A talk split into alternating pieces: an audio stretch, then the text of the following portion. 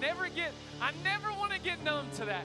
I never want to just show up, ah, yeah, Jesus. No, no, no, no. I don't want to be that church that we get numb to that. We're going to always declare, thank you, Jesus, that you died in our spot, that you gave your life for us. So I'm titling today's message, it'll make sense in a second Myrrh-y Christmas. Merry Christmas. Come on, tap your neighbor, say, Merry Christmas, you filthy animal. Go ahead. Tap your neighbor that you pick second and say, I love you, and I'm so glad you're sitting next to me. Let me pray for you, Jesus. We love you, Holy Spirit. We invite you in this place. In Jesus' name we pray. And everybody said, Amen, amen. You can have a seat, have a seat, have a seat. Man, I'm so glad you're here. So thankful for you. Again, you may be visiting and there may be uh, this may be your first time at church in a long time or maybe maybe you're at church every single week i just want to tell you i'm so glad you're here and we are kind of finishing up a series today. I will talk a, li- talk a little bit more about it on friday a little bit but it's this idea of all i want for christmas is blank. And we've talked about the things that literally were given to jesus at his birth, or not even at his birth. I'll wreck your theology in just a second about that. But before we get into that, I would love it if I had a chance just to tell you about Friday night. I want to encourage you that this Friday night, Christmas at Purpose, I want to encourage you to be here. And the reason why we wanted to just move it to a Friday night, just to kind of share with you the heart of why we wanted to do that, was the fact that guess what? There's a lot of people who are lost and do not have a church family or do not know God. And what our services are geared towards, we want to gear our services towards people to know Jesus. And so we thought, okay, there's a lot of people that probably already have plans. Maybe they don't know Jesus, but they already have plans on uh, Christmas Eve. So why don't we leverage a couple nights before and do whatever we can to say, hey, it's going to be a blast. It's going to be a, a, a party. It's going to be a great night that we honor Jesus. It's going to be special. You're not going to want to miss it. And so I'm going to invite you to invite somebody to be sitting with you this Friday, 5:30 and 7. Do not miss it, but be here and have somebody with you. Are you good with that? About six of us. I said, y'all good with that? All right, good, good, good. And then I want to tell you about something I told you about a couple weeks ago. And I've told you this before. We are at a cusp in our church of exciting. I mean, it's exciting, y'all. It's just crazy what God is doing in this place. And I'm excited. And we are just telling you, we are tracking towards we need to go to another service. Need to add another service so that we can fit more of your family, your friends, the one more outside of these walls in this place. And I want to tell you that again, uh, uh, the, the area that we are going to make sure that is staffed extremely well that has more than enough hands to be able to serve a bunch of uh, people is our kids at Purpose Kids. And so I'm going to ask you maybe you've been sitting on the sideline for too long. Maybe you've been like, ah, you know, I'll get involved one day or I'll figure it out. I'm asking that day to be today. And I'm going to ask you today that you would take your cell phone out. I know it may sound crazy to do that in church, but you would text the word PK Team, all one word, to the number on the screen 270 229 6488. That lets us know that you are interested in joining the kids' team. And I'll just tell you, there's nothing better than watching. A, I love watching these kiddos come in here on a Sunday and they get to watch what happens when their friends have met Jesus and they get to go public in their faith. I think, I'm telling you, you get to be a part of that that, and you're going to want to be a part of that. So I'm asking you, as your pastor, if you've been sitting on the sidelines too long, wondering what team should I join, wondering what should I do, how should I get plugged in, I'm going to tell you this is the way to do that, all right? So I'm going to invite you to get your phone out, text PK team to that number, and we will we'll get in contact with you. We'll let you know exactly what that next step looks like. But I want them to be almost overloaded with people. So I don't see many cell phones out right now, but I'm going to tell you, you're going to do it in a second, aren't you? You'll do in a second. Because here's the thing I want that to be something that, again, doesn't stop us from going to three, uh, uh three services on a Sunday to reach one more kid. And again, I'll tell you what's going to happen on January 26th is we start putting shoes on kiddos' feet. We start blessing families, and we need to make room for one more to come. Come on, we believe that? Amen or oh me? Come on, let's think about that. All right, cool. So, now I want to experiment really quick. I want you to close your eyes for a second. I want you to think about it. This is all skate. I want everybody to participate, and I'm not going to keep your eyes closed long, but I want you to think about something for a second. For just a second, I want you to think. When I say the word nativity scene with your eyes closed, what are some things you see? Okay, you don't have to say them out loud, but just close your eyes for a second. Just imagine for just a second what you're looking at. Everybody got a good visual? Everybody okay? Okay, now open your eyes. Y'all be asleep too long. You know what I'm saying? Don't do that, okay?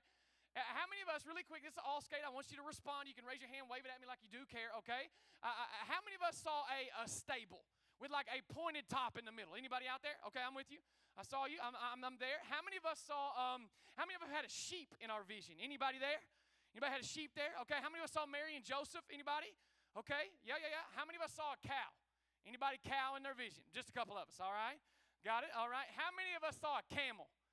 Okay, yeah, yeah, yeah. I saw a camel, I'm with you. How many of us, let's just get to the main part. How many of us saw baby Jesus in a, uh, uh, in a manger? Anybody? That's good. That's the main part of the whole story. I'm glad you thought of that, right?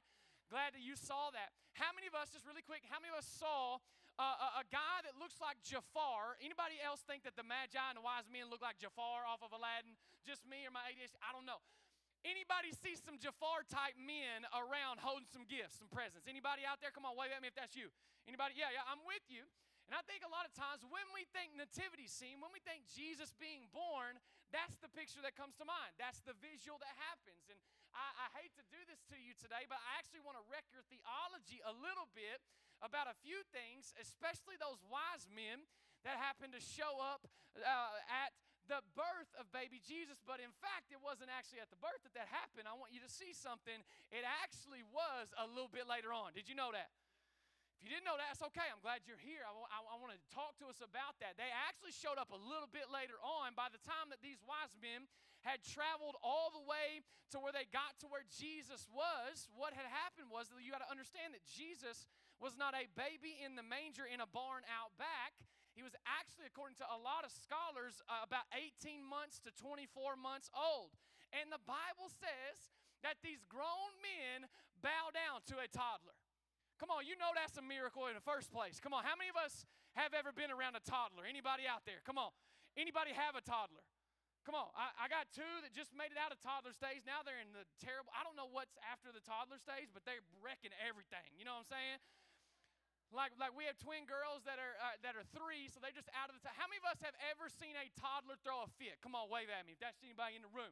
How many of us would be honest and say, you know what? I used to judge people that let their toddlers throw a fit in the room. Anybody? Okay, I'm the same way. Restaurant don't matter. I mean, eh, you're in a you're in a mall or you're at the grocery store. You're at Kroger's with an S. Like you know, you're anywhere, and a toddler starts throwing a fit. Come on, how many y'all be like, man, will somebody shut that kid up, right? Man, will y'all, y'all calm that baby down? And I did that. You know what I did? I would judge people hard. You know what I'm saying? Before I had a toddler. Anybody been there? You know what I'm talking about? Before I had a toddler, I'd do that. Now, I've had toddlers. We've had four kiddos that have made it through the toddler stage. Praise the Lord, right? But now, and I've always heard that you're never supposed to like negotiate with a terrorist. But when you're a parent and you got a toddler that is throwing a fit up in the restaurant, if you got a toddler that's throwing a fit in the grocery store, you know what you do? You're doing anything and everything. You can have my phone, you can take it, you can have candy, you can have a brownie. Yes, we can have ice cream, sure. The keys to the car, you can have a pony. I don't care. Whatever you got to do, just please stop. Come on, anybody out there? Is that anybody out there? That's, that's what I'm thinking when it comes to, to parenting a toddler. Can you imagine for a second these grown men coming and bowing down to a toddler? I want us to understand something really quick. Now, I'm not saying that Jesus was throwing a fit, okay? I'm not saying that. But I am saying you gotta eh, you gotta just put yourself in this moment right here of what takes place in Matthew chapter 2 that the Bible says that they entered the house, saw the child with his mother Mary, they bowed down and worshiped him. Then they opened their treasure chests and gave him gifts of gold, frankincense, and myrrh. These are pretty unusual gifts, right? But actually, if you go and study it as we have over the last couple weeks, you'll find out that these have some pretty big significance for who Jesus would become and what Jesus and why Jesus came. Anybody ever gotten an unusual gift for Christmas? Anybody out there? I think we all have. And now you got again think about this story where they're bringing gold to Jesus, and gold was of great value. Actually, usually was meant uh, for wealth and power and literally was kind of reserved for the kings. And so, what you got to understand is they brought this to Jesus. They're, they're uh, affirming the fact that he, ha- he is going to be a king. That Jesus, his kingship, like that is from the very beginning, they're showing this to be true.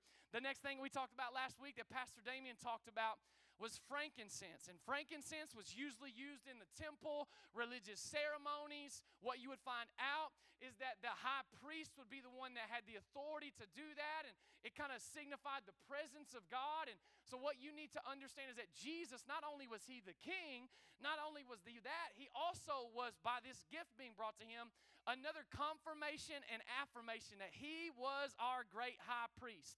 And come on, is anybody thankful that he made a way, built a bridge between us and God, and it's only by Jesus, right? That's what we talked about last week. This week, I want to talk to you about this stuff called myrrh. And myrrh actually related a lot to back then to suffering and to sacrifice. What you need to know is that myrrh is like a gummy type substance, kind of a sticky substance that was used for anesthesia to numb some pain. That's kind of one way it was used, but the most way that it was actually used was actually to embalm the dead after they had passed away. So, what you need to understand, that's kind of an unusual gift to bring to a baby, right? Wouldn't you think? Kind of a little bit unusual, but in fact, what it was doing was it was a pointer, it was a foreshadowing, it was a, a prophetic gift that what Jesus would eventually do is go and he would die on our behalf on the cross. So, myrrh from the very beginning is being brought to this little baby, and not baby, this toddler, and brought in front of him because it's a prophetic gift saying, You will be the suffering servant, the Lamb of God who was sent to die in our spot. so, what I want us to see now, what I want you to write down is that from the very beginning, that Jesus, we see from even right here, these gifts that were brought to Jesus, that Jesus was born on mission. That Jesus had a mission for coming. There was a reason why, there was a purpose for why he came. And again, the myrrh may seem unusual as a gift, but in fact, this was actually fulfilling prophecy and foreshadowing, even at Jesus' birth and as he's a toddler, that he was born on a mission. What you find out is that all throughout the Old Testament, there is this mission being talked about of what is to come that there is this mission that's happening, that there is this Savior that's going to come, and there's pointers all to Jesus all throughout the Older Testament but none, I think, more specific than in two places. One is Psalms 22. Go and check it out. Read it this week. It's right before Psalm 23, obviously, okay? But like Psalm 22 talks about a very graphic detail uh, uh, of a prophetic word of what the Savior would look like when he was pierced for our transgressions, he was crushed, and when he would go to the cross. But another one that happened is in Isaiah chapter 53. And maybe you've heard this before. We read it at the beginning of today. Isaiah 53, this happened 700 years before Jesus' birth. Okay, so what I want us to understand is that that's called a prophetic word, that it came 700 years that Isaiah prophesied. He predicted that Jesus would be born with a specific mission in mind. So I want to kind of bring it to today's terms real quick. Uh, how many of us, any football fans out there? Come on, wave at me if that's you. Come on, any Dallas Cowboys God's team fans out there? Come on, somebody. All right, then. All right, we ain't had nothing to cheer for since 1995 when I was six. Okay, but it's okay. Just go with me for a second. But like, imagine for just a second that I could predict the Super Bowl this year. Not only the two teams that would be in it, but if you can imagine for just a second that I could predict the final score. Come on, how many y'all gonna be impressed? Right? We're gonna be like, man, that's impressive that you could do that. I know the Cowboys are gonna win the Super Bowl this year.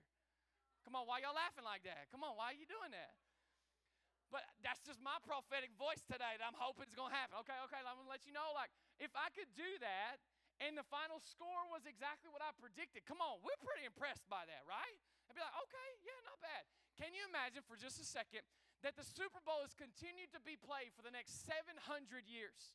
And that 700 years from now, I was able to predict the score and the teams of the that are playing in the Super Bowl. How many of y'all know that first one was pretty impressive? How many of y'all know that second one? That's mind blowing, right? Come on, this means yes in Kentucky. Come on, somebody. Yeah, like like whoa, like how in the world would that happen? Like that they would be mind blowing to all of us. Well, that's exactly what happens right here in Isaiah 53 when Isaiah 700 years before Jesus is born predicts that Jesus would be born on a specific mission. And we read it, Isaiah 53, verse 4. Yet in our weaknesses, he carried, it was our sorrows that weighed him down. And we thought his troubles were punishment from God, a punishment for his sins. No, that's not right. But he was pierced for our rebellion, He was crushed for our sin. He was beaten so that we could be made whole. He was whipped so that we could be healed. Come on, that's 700 years before Jesus was ever to arrive on earth. That this is prophesied that he would be born and he had a mission. And that mission I'll tell you about in just a second was to die. But I want you to know and I want you to see something really quick. And the Bible goes on to say in verse 6 it says, All of us, like sheep, have strayed away. We've left God's path to follow yet the Lord laid on him the sins of us all. I want to just take a second right here and break this down for a second because when we read that, we probably think, oh, like sheep, that's kind of cute. Come on, tap your neighbor and say, You are cute like a sheep. Go ahead. I got some of y'all date. I got some of y'all a, a, a kiss from your wife today. Come on. You're cute like a sheep.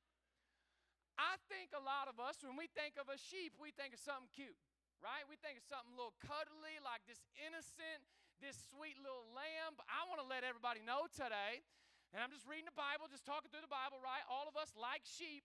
That when they say like sheep, that ain't nothing but that ain't a compliment, all right? I'm just gonna tell you, you know why? Sheep are not smart. Okay? Did you know that sheep are, are, are literally have no sense of direction? Come on, tap your neighbors. That sound like you. You know what I'm saying? Like you can't drive. You know, I know. I've seen you. You like a sheep. Okay? Like they have no sense of direction. Like, like here's the deal. Sheep have no defense mechanism. They don't have teeth. They'll just like fluff you to death. You know what I'm saying? Like that's all a sheep can do. They get lost easily. Come on. Sheep stink. Okay? I'm just preaching the Bible. Come on, go with me right now, okay? Sheep stink. Sheep, if you don't move them from one pasture field to another, they will eat and eat and eat, and then they will poop and poop and poop. And I can't say I, can't believe I said poop in church. We're gonna keep going. And eventually they'll eat their own poop, and guess what they'll do? They'll die because of it. Not the smartest animal. Come on, somebody, right? We we okay? We following here? Like sheep, we've all gone astray. Okay, sheep have a lot of fear and anxiety. Sometimes they get just, uh, scared just because a sheep is standing right next to them. They don't even realize they're like, oh, sheep. You know what I'm saying? Like, sheep is right there. Like, didn't know it. They get scared. They got, they're anxious. They're an anxious animal. They get lost. They don't know how to find their way. They have to be carried home. They get thirsty. And when they get thirsty, if they go to a stream that happens to be moving, what you need to understand is that they will drink in that stream, but they are not smart enough to understand that that stream is carrying them away from the very place that they were supposed to be. And so, come on, tap your neighbor. Say, You like a sheep? Go ahead. You like sheep? But I think we should take a, a, second and just break down how thankful I am that we have a good shepherd who doesn't lead you beside streams of water, he leads you beside still waters. That you can drink, that you can be refreshed. Uh, I'm so thankful that we serve the God that the Lord laid our sins of all of us on Him. And yes, we may be silly, stupid sheep. Come on, somebody, right? Me, I'm calling myself that. That we have a good shepherd and that the good shepherd sacrificed his life for his sheep. Come on, if we're thankful for Jesus today, can we take five seconds to say thank you by giving him a big clap of praise? I just want to let you know that, man, that's the kind of God that we serve, and that Jesus was born on mission, and Jesus' mission was to die. Now, no, this may not sound like a Christmas type message, but what I want you to know is that this is the very reason why, came, why Jesus came in the first place, was to die for you and me. Look at Isaiah 53, go on down to verse 7 and 8. It says, He was oppressed and treated harshly, yet he never said a word. He was led like a lamb to the slaughter, and as a sheep, there's that sheep reference again, but he ain't like us. Silent before the shearers, he did not open his mouth. Watch what it says unjustly condemned, he was led away. No one cared that he died without descendants, that his life was cut short in midstream. But watch, he was cut down, struck down for the rebellion of my people. And I'm going to use a big churchy word that I'm going to break down for just a second. We're going to land a plane together. Everybody okay? I say, everybody okay? Okay, good. Make sure you're still alive out there. Here's a big churchy theological word, and it's this substitutionary atonement. I know. I'm going to say it again. Substitutionary atonement. Let's break it down together. Can we do that? Substitutionary atonement. So substitute. How many y'all ever had a substitute teacher? Come on, somebody. How many you know parties on when the substitute's in the house? Come on. We're gonna we gonna act crazy, we're gonna skip class. That's how it just happened on a substitute teacher's watch. But what you need to understand is that substitute, what that means is that it's taking of another person's place. That's what substitute means, right? And then the word atonement means to pay for. So, what I want us to see, substitutionary atonement means that someone took our place and paid for something that you and I could never pay for. That's what that means. So, what I want you to see today is that why this is a big deal that they bring myrrh to Jesus is the fact that it was signifying that something innocent was going to die so that something sinful could live. And I want you to see that. I want you to feel the gravity of that. I want us to feel the weight of that because Jesus was born on mission, and that mission was to die and pay a price that I could never pay, even on my best day. Right? I want you to hear that. I want you to see that there's no way that we could save ourselves. It's impossible for us to earn or achieve God's love, grace, and forgiveness. But what I want you to see, and this is one of my favorite passages of Scripture in all of the Bible, Romans chapter 5. If you got a chance this week, I would encourage you today, go home and read Romans chapter 5. It is such a powerful chapter, but these specific verses that I want to read to you, I think, have such gravity when it comes to us. Watch what the Bible says, Romans chapter 5, verse 5. And if you got your Bibles, I'll go ahead and turn there. Let's turn there with me. Romans 5, verse 5. The Bible says this that when we were utterly helpless, come on, you ever been helpless? You ever been in a moment where, okay, helpless is there is no way out. I don't know if you've ever been desperate, kind of like that. Ever been desperate? Anybody? Yeah. Been in a spot where you're like, I don't know what to do next. I have no idea what to do next. Like when we were utterly helpless, the Bible says, Christ came at just the right time and died for us sinners. Come on, that's good news today. Substitutionary atonement. That somebody paid a price that I could not pay. And I want you to see that Jesus was that perfect sacrifice at right time, just the right time. Christ died for us sinners. Now, most people would not be willing to die for an upright person, though someone might perhaps be willing to die for a person who is especially good. But these next two words, I just believe, are the greatest words in the Bible. You want to see them? Come on, where they at? Let me make sure they're up here. But God.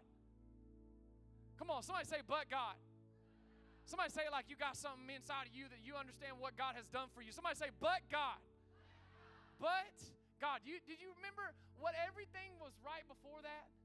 Remember what was said right before that line starts in this verse? When we were utterly helpless, when we had no way of doing it on our own, when we were far from God, when we had no no way of getting ourselves from this side to the other side because of the chasm of sin in between us and God, because of this huge mountain and valley between us and God that we could never on our own achieve. Like, listen to me, even in the middle of that, but God. But God. If there was ever two words in your Bible that you need to circle, underline, star, highlight, whatever you want to do, it would be right there. But God. You know why? Because those two words have the power to shift the trajectory of your entire life. I love a good but God, don't you? Anybody got a but God story? I would have lost my mind, but God. Man, listen, I wasn't going to come to church today, but God. I would have cussed them out and slapped them across the face, but God, come on, somebody. Like, I, I, I would have married that man that I wasn't supposed to marry, but God. I, I would have, could have, should have been dead in that car wreck, but God. I went, on, I went on a path that I should have never gone down and stayed longer than I thought I would, but God. I was empty. I was broken. I was busted in my sin. But God, I was going to end my life. But God, I was going to overdose on those pills. But God. I was going to sleep around and do whatever made me happy, but God. I should have felt comfortable, never felt comfortable getting in a baptism tank in front of all of these people on my own, but God. I got to tell my but God story. Is there anybody thankful that they have a God that even when they were far from Him, and He gave His life for them? But God. But God. Come on, jump up on your feet if you got a but God story. But God. Come on, anybody got a but God story in this place? But God showed His great love for us that while we were still sinners, Christ died for us. Come on, is anybody thankful for a God that when you and I were a far way off, that He came, that He lived, that He died, and He got out of the grave? Come on, give Him a big shout of praise in this place. Yep. Come on, stay, uh, stay standing for just a second. I'll be done. Stay standing, stay standing. You and I could never pay that price. Substitutionary atonement that Jesus came and paid our price for us. But God sent His Son Jesus, who came as a baby, grew up as a toddler, was given myrrh as an unusual gift to foreshadow one day that He would take the place of mine on a cross that He did not deserve, making a way for us. The cross means that you and I don't have to pay the price that we should for our sin. All we have to do is believe in the one that was sent by God. And I love this passage of scripture right here when it keeps going in Romans 5, verse 11. It says, So now we can rejoice. Somebody say, Rejoice. Come on, say like you got some rejoicing to do. Now we can rejoice. Rejoice in our wonderful new relationship with God because of my good works, because of what I've done. No, no, no, that's not what it says but because of our Lord Jesus Christ has made us friends of God. Can we take five seconds and rejoice that we are friends with God because of Jesus Christ? Come on, let's give him a big shout of praise because religion would have said, clean yourself up, do better, make it on your own. If you obey, I, then you'll be accepted. That's what religion would say. But I'm here to tell you that myrrh represents the death that Jesus would die and points to the cross where Jesus paid a price for you and me that we could never pay. Man's way to God is religion, but God's way to reach man, his name is Jesus. His name is Jesus. Look at 1 Timothy, and I'm done. 1 Timothy chapter 2. There is one God and one mediator, one bridge, like we talked about last week. One bridge who can reconcile God and humanity. The man Jesus Christ. Come on, somebody say, He's the man. He's the man. He's the man. And watch what it says. He gave his life, substitutionary atonement, to purchase freedom for everyone. And I don't know what you walked in this place with. Maybe you have walked in this place and you are bound by your sin. I want you to know that there is freedom because of what Jesus has done. And just like these people that went public with their faith in Jesus, maybe you need to say today, I need a relationship with Jesus. So, all across this house, would you just bow your heads and close your eyes? Maybe you're in here and you say, Hey, I need a relationship with Jesus. If that's you, I want to lead you in something together today. But maybe you walked in here and you've tried everything. Maybe you've done it on, you tried to, oh, I'm to try and be good enough. I'm to try and fix this part of my life, but yeah, it still seems to fall short. Well, the Bible tells us that we've all sinned, we've all fallen short of the glory of God. So maybe you're here and you've never put your faith and trust in Jesus. Even you've been in church your whole life, but you've never made that personal decision to say yes to what Jesus did on the cross. I want to tell you that He paid a price that you and I couldn't pay. And here's the thing if you don't say yes to the price that Jesus paid, you will have to pay for your sins eternally separated from God in a place called hell. And I want you to understand that. That you will have to pay for your sin if you don't accept what Jesus did as the payment for your sin. So maybe you're here and you're ready to accept that free payment from God today for the stuff that you've done, that I've done, that, that has separated us from God. Maybe you're ready to accept that today. If that's you, I just want to just lead you in a prayer of repentance. The Bible says that if you will confess with your mouth that Jesus is Lord and you'll believe in your heart that God raised him from the dead, that you will be saved. So maybe you're in this place. Some of you need to confess Jesus as Lord today. and believe in your heart that God raised him from the dead. If that's you, I'm going to lead you in a prayer of just confession, nothing special about this prayer. I want you to mean it in your heart and say something like this Dear Jesus, would you forgive me? I believe you died on the cross. I believe that you gave your life for me. I, I believe that you went into the grave dead and you came out of the grave alive three days later. I put my trust in you. Be the Lord of my life. I trust what you did on the cross to save me today. Maybe you're here and you prayed something like that. You prayed word for word, but you meant it in your heart. And you just asked Jesus to save you in your life. I just want to let you know that all of heaven is rejoicing. There is a party going on, and I want there to be a party in this room in a second because of people making that decision to follow Jesus. But I would like to know that you made the decision first. If you don't mind, I would just love to be just one of the first people to see that you say, hey, you know what? I said yes to Jesus today. If that's you and you just said yes to a relationship with Christ, would you just raise your hand up over your head? You can raise it up high, as high as you can. I see your hand. Anybody else? Awesome. Awesome. Well, in just a second, I'm going to encourage you. Raised your hand. I encourage you to tell somebody.